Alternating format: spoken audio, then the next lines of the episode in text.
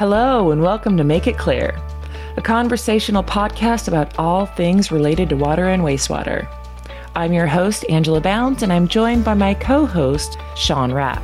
In each episode, we'll tackle a relevant topic with facts and expert opinions and make things clear. Hi, so today we thought we would talk a little bit about where we started, how we got to where we're at as an organization. And joining us is Jeff Ball.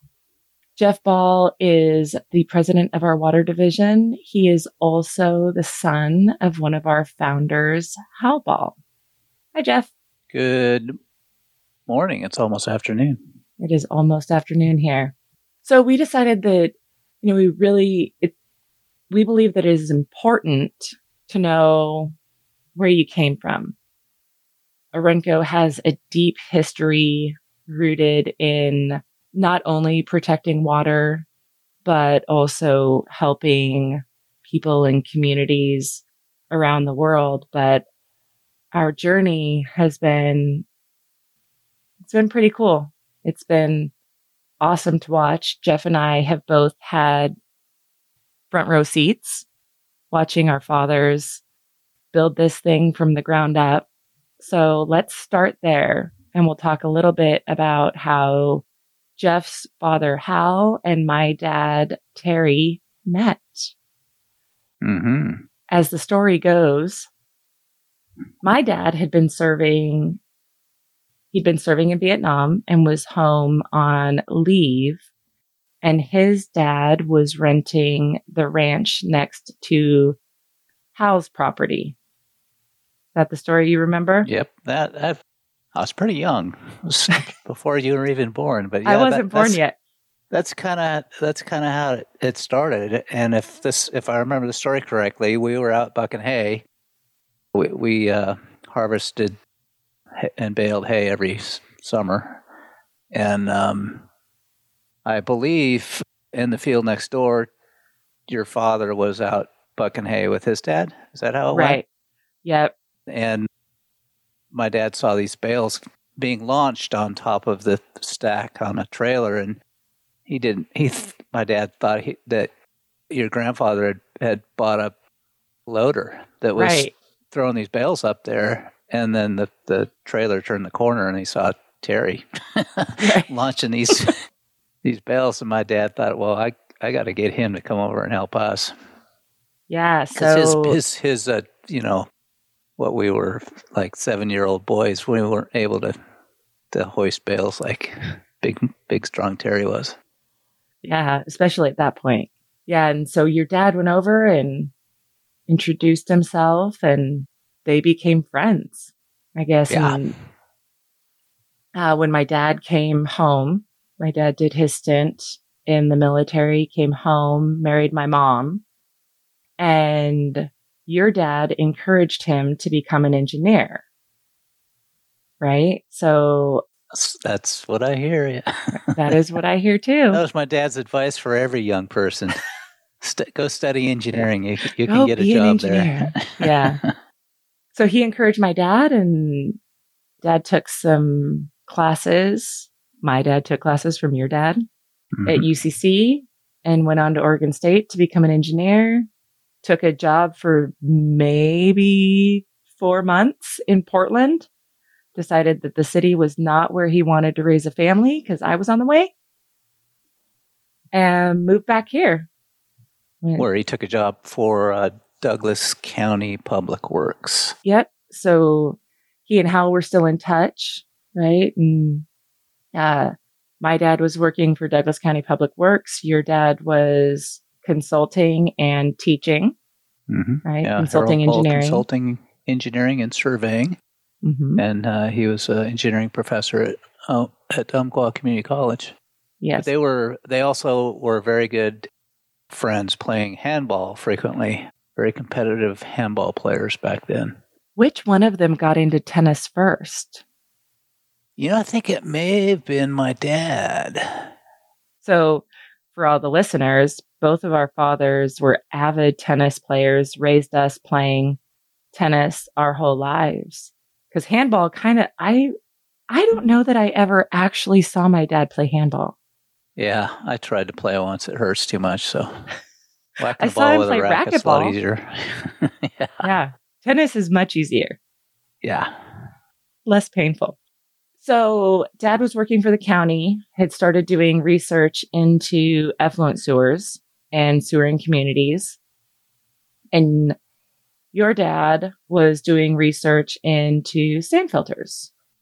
Yeah, he was he was actually I think he was contracted with uh, Douglas County to find ways that land developers could develop their land that had difficult soils. Mm-hmm. And um, so there's a lot of people that wanted to build homes on properties that weren't being allowed to by the DEQ.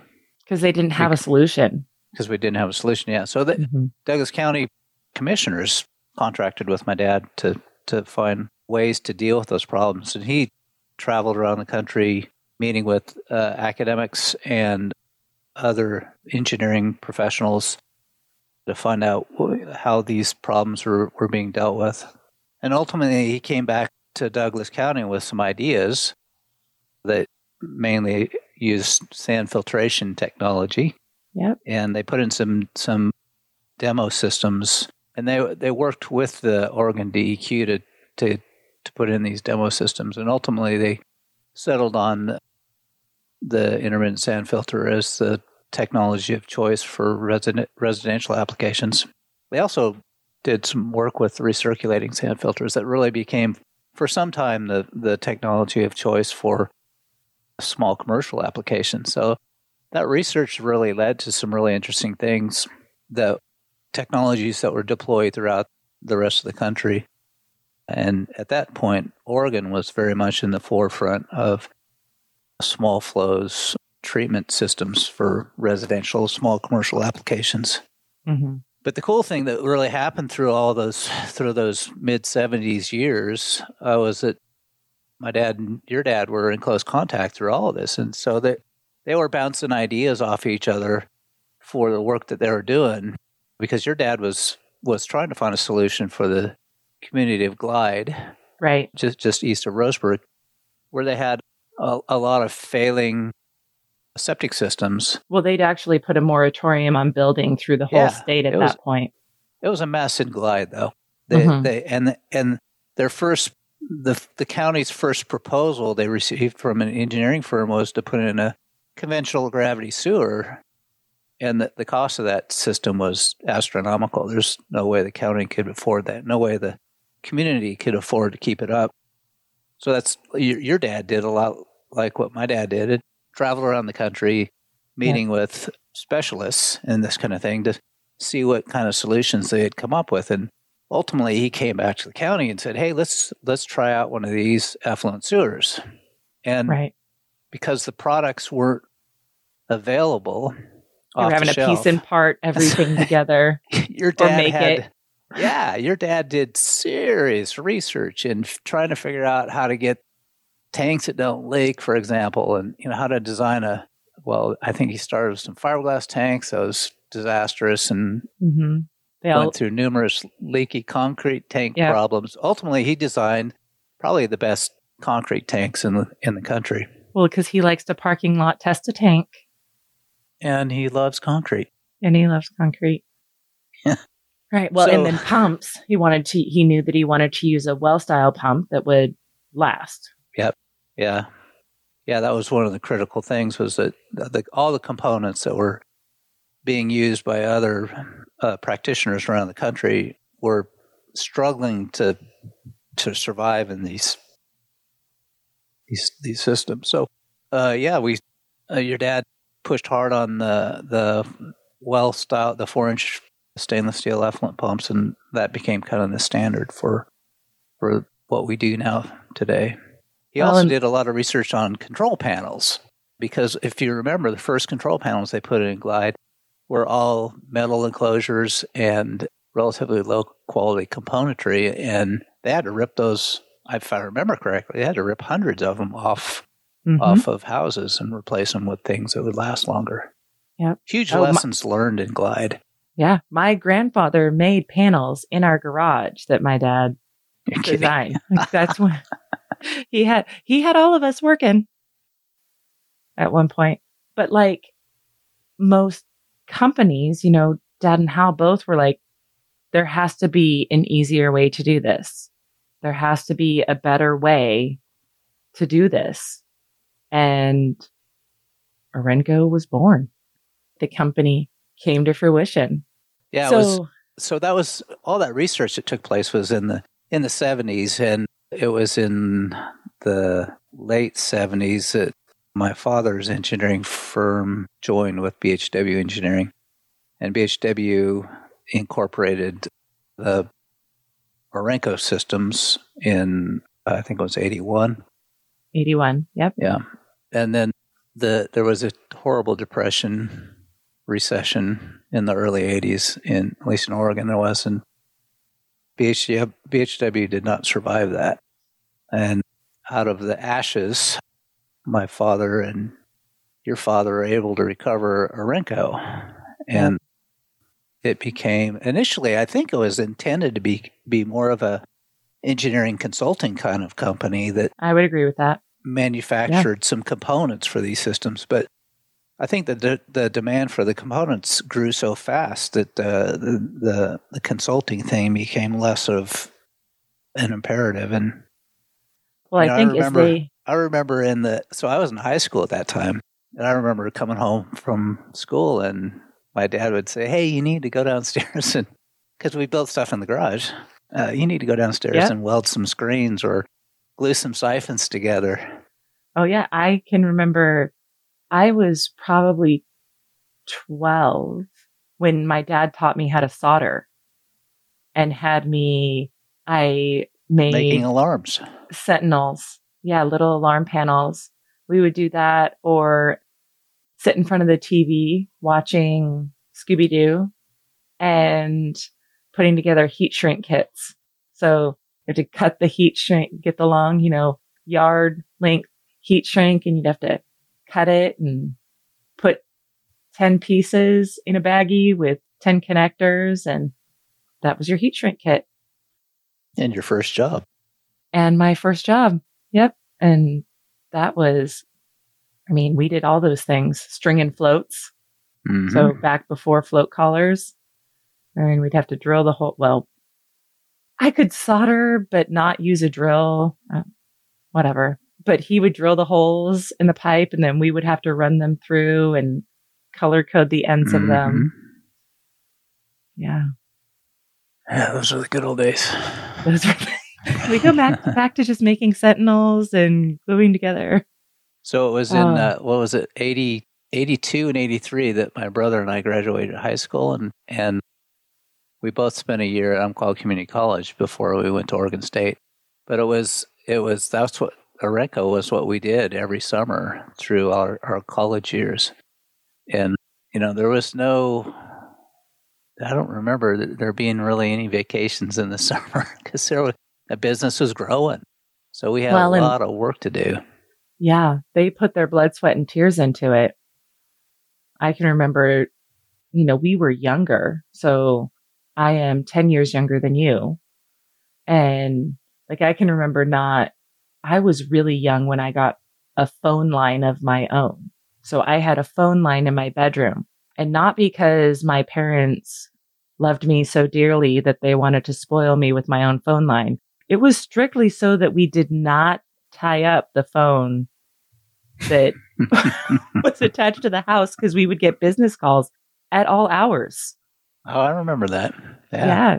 Calls Yeah, at six o'clock in the morning. And Yeah. I uh, just, I remember my mother often awakened at oh five thirty or oh six hundred, phone ringing, somebody calling from East Coast, not knowing that Orenco was on the West Coast, right. ask, asking for, uh, is Mr. Ball available? Or could I place an order for one of your dosing siphons? and of course, my mom never said, hey, you know, this, this is my house. And Absolutely and you're not. waking me up. She was always, One moment, I'll get him for you. yep, that Very- was remarkable. Yeah. Well, the, the office was in your house for a while. Oh yeah. So yeah. Well after even after you guys graduated college, your parents lived. Oh yeah. There was at one point in the late eighties when the only room that was truly my parents was their bedroom. Right. Everything everything else had been converted to office. Yeah. The the kitchen was kind of the break room. hmm well, I love the stories though. Your mom coming out, making breakfast, like the good old days.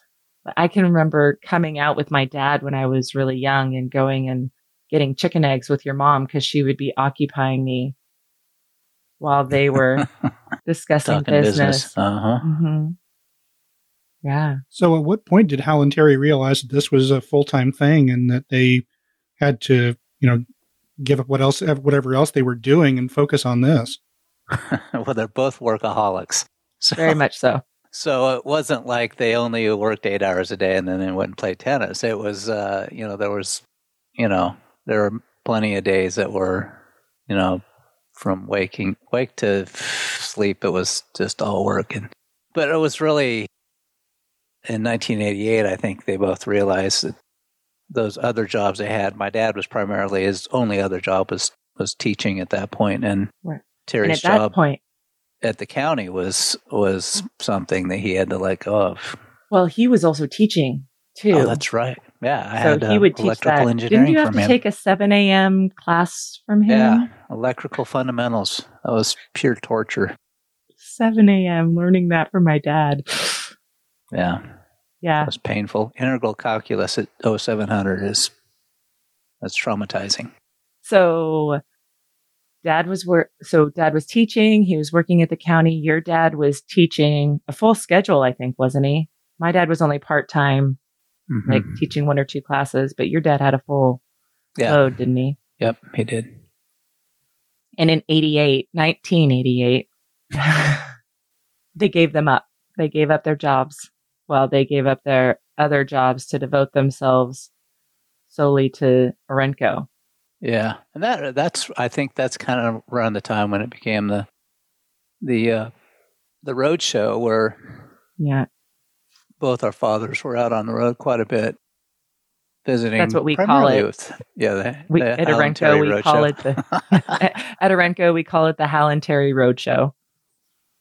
And so they would pack Orenco's wares in the back of a pickup and go visit go visit engineers in public works departments and things like that. But actually that happened that happened as far back as the early well, early mid 80s because I remember when uh, my brother and I would play tennis tournaments in uh, the Pacific Northwest and and my father would tote us to various cities and drop us off at the tur- tournament and then he would go go do business. He would go visit with engineers and Mhm. show off our wares. Yeah. So that road show actually that extended. That was a good. That was a ten year stint of doing that stuff. They were road warriors. Yeah, they It were was- nuts. Yeah, they drove everywhere. So, uh, one of the earliest things that was developed was the pump and the pump vault.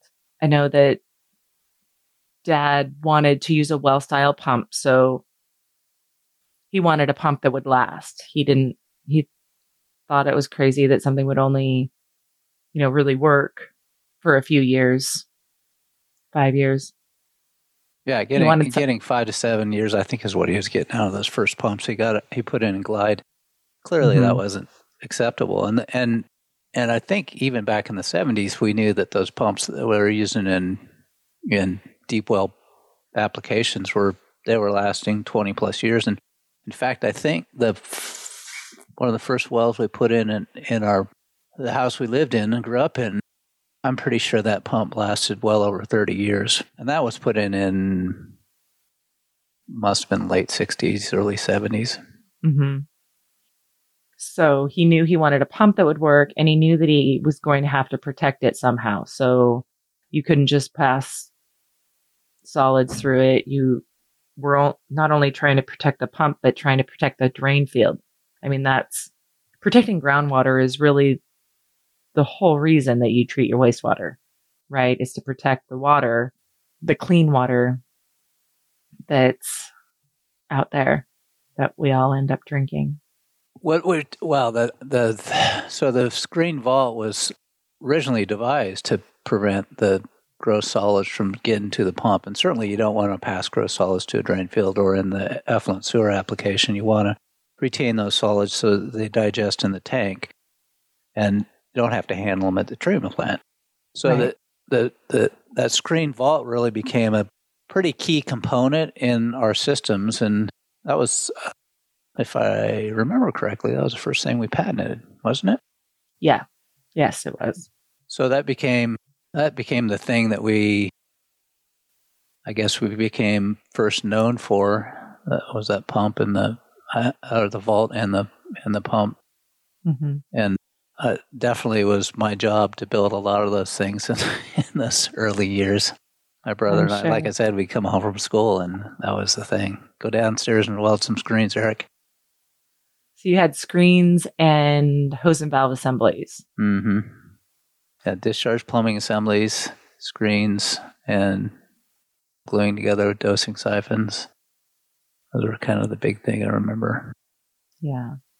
So all of the manufacturing, well, a lot of the manufacturing, most of the manufacturing was done out at the, out at your house. Mm-hmm. So you guys had a ranch out in Melrose, property out in Melrose.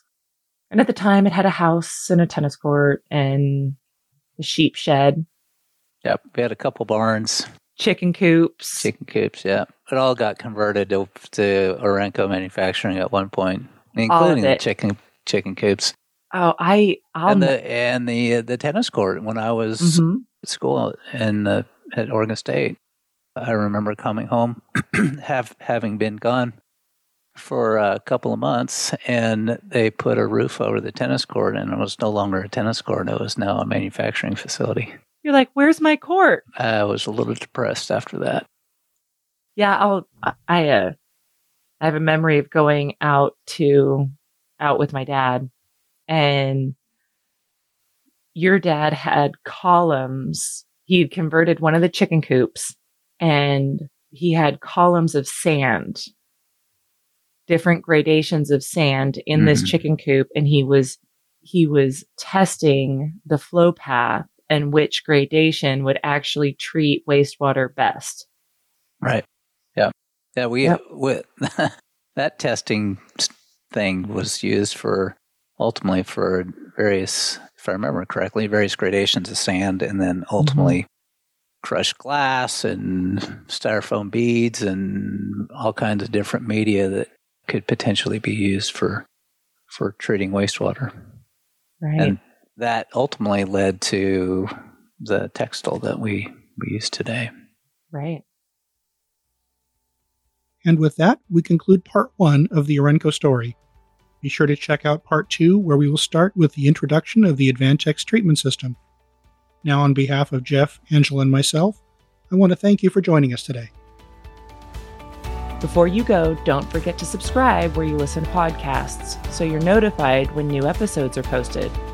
Also, you can leave your comments or suggestions through the contact link on our website, www.orenco.com. Until next time, have a great day.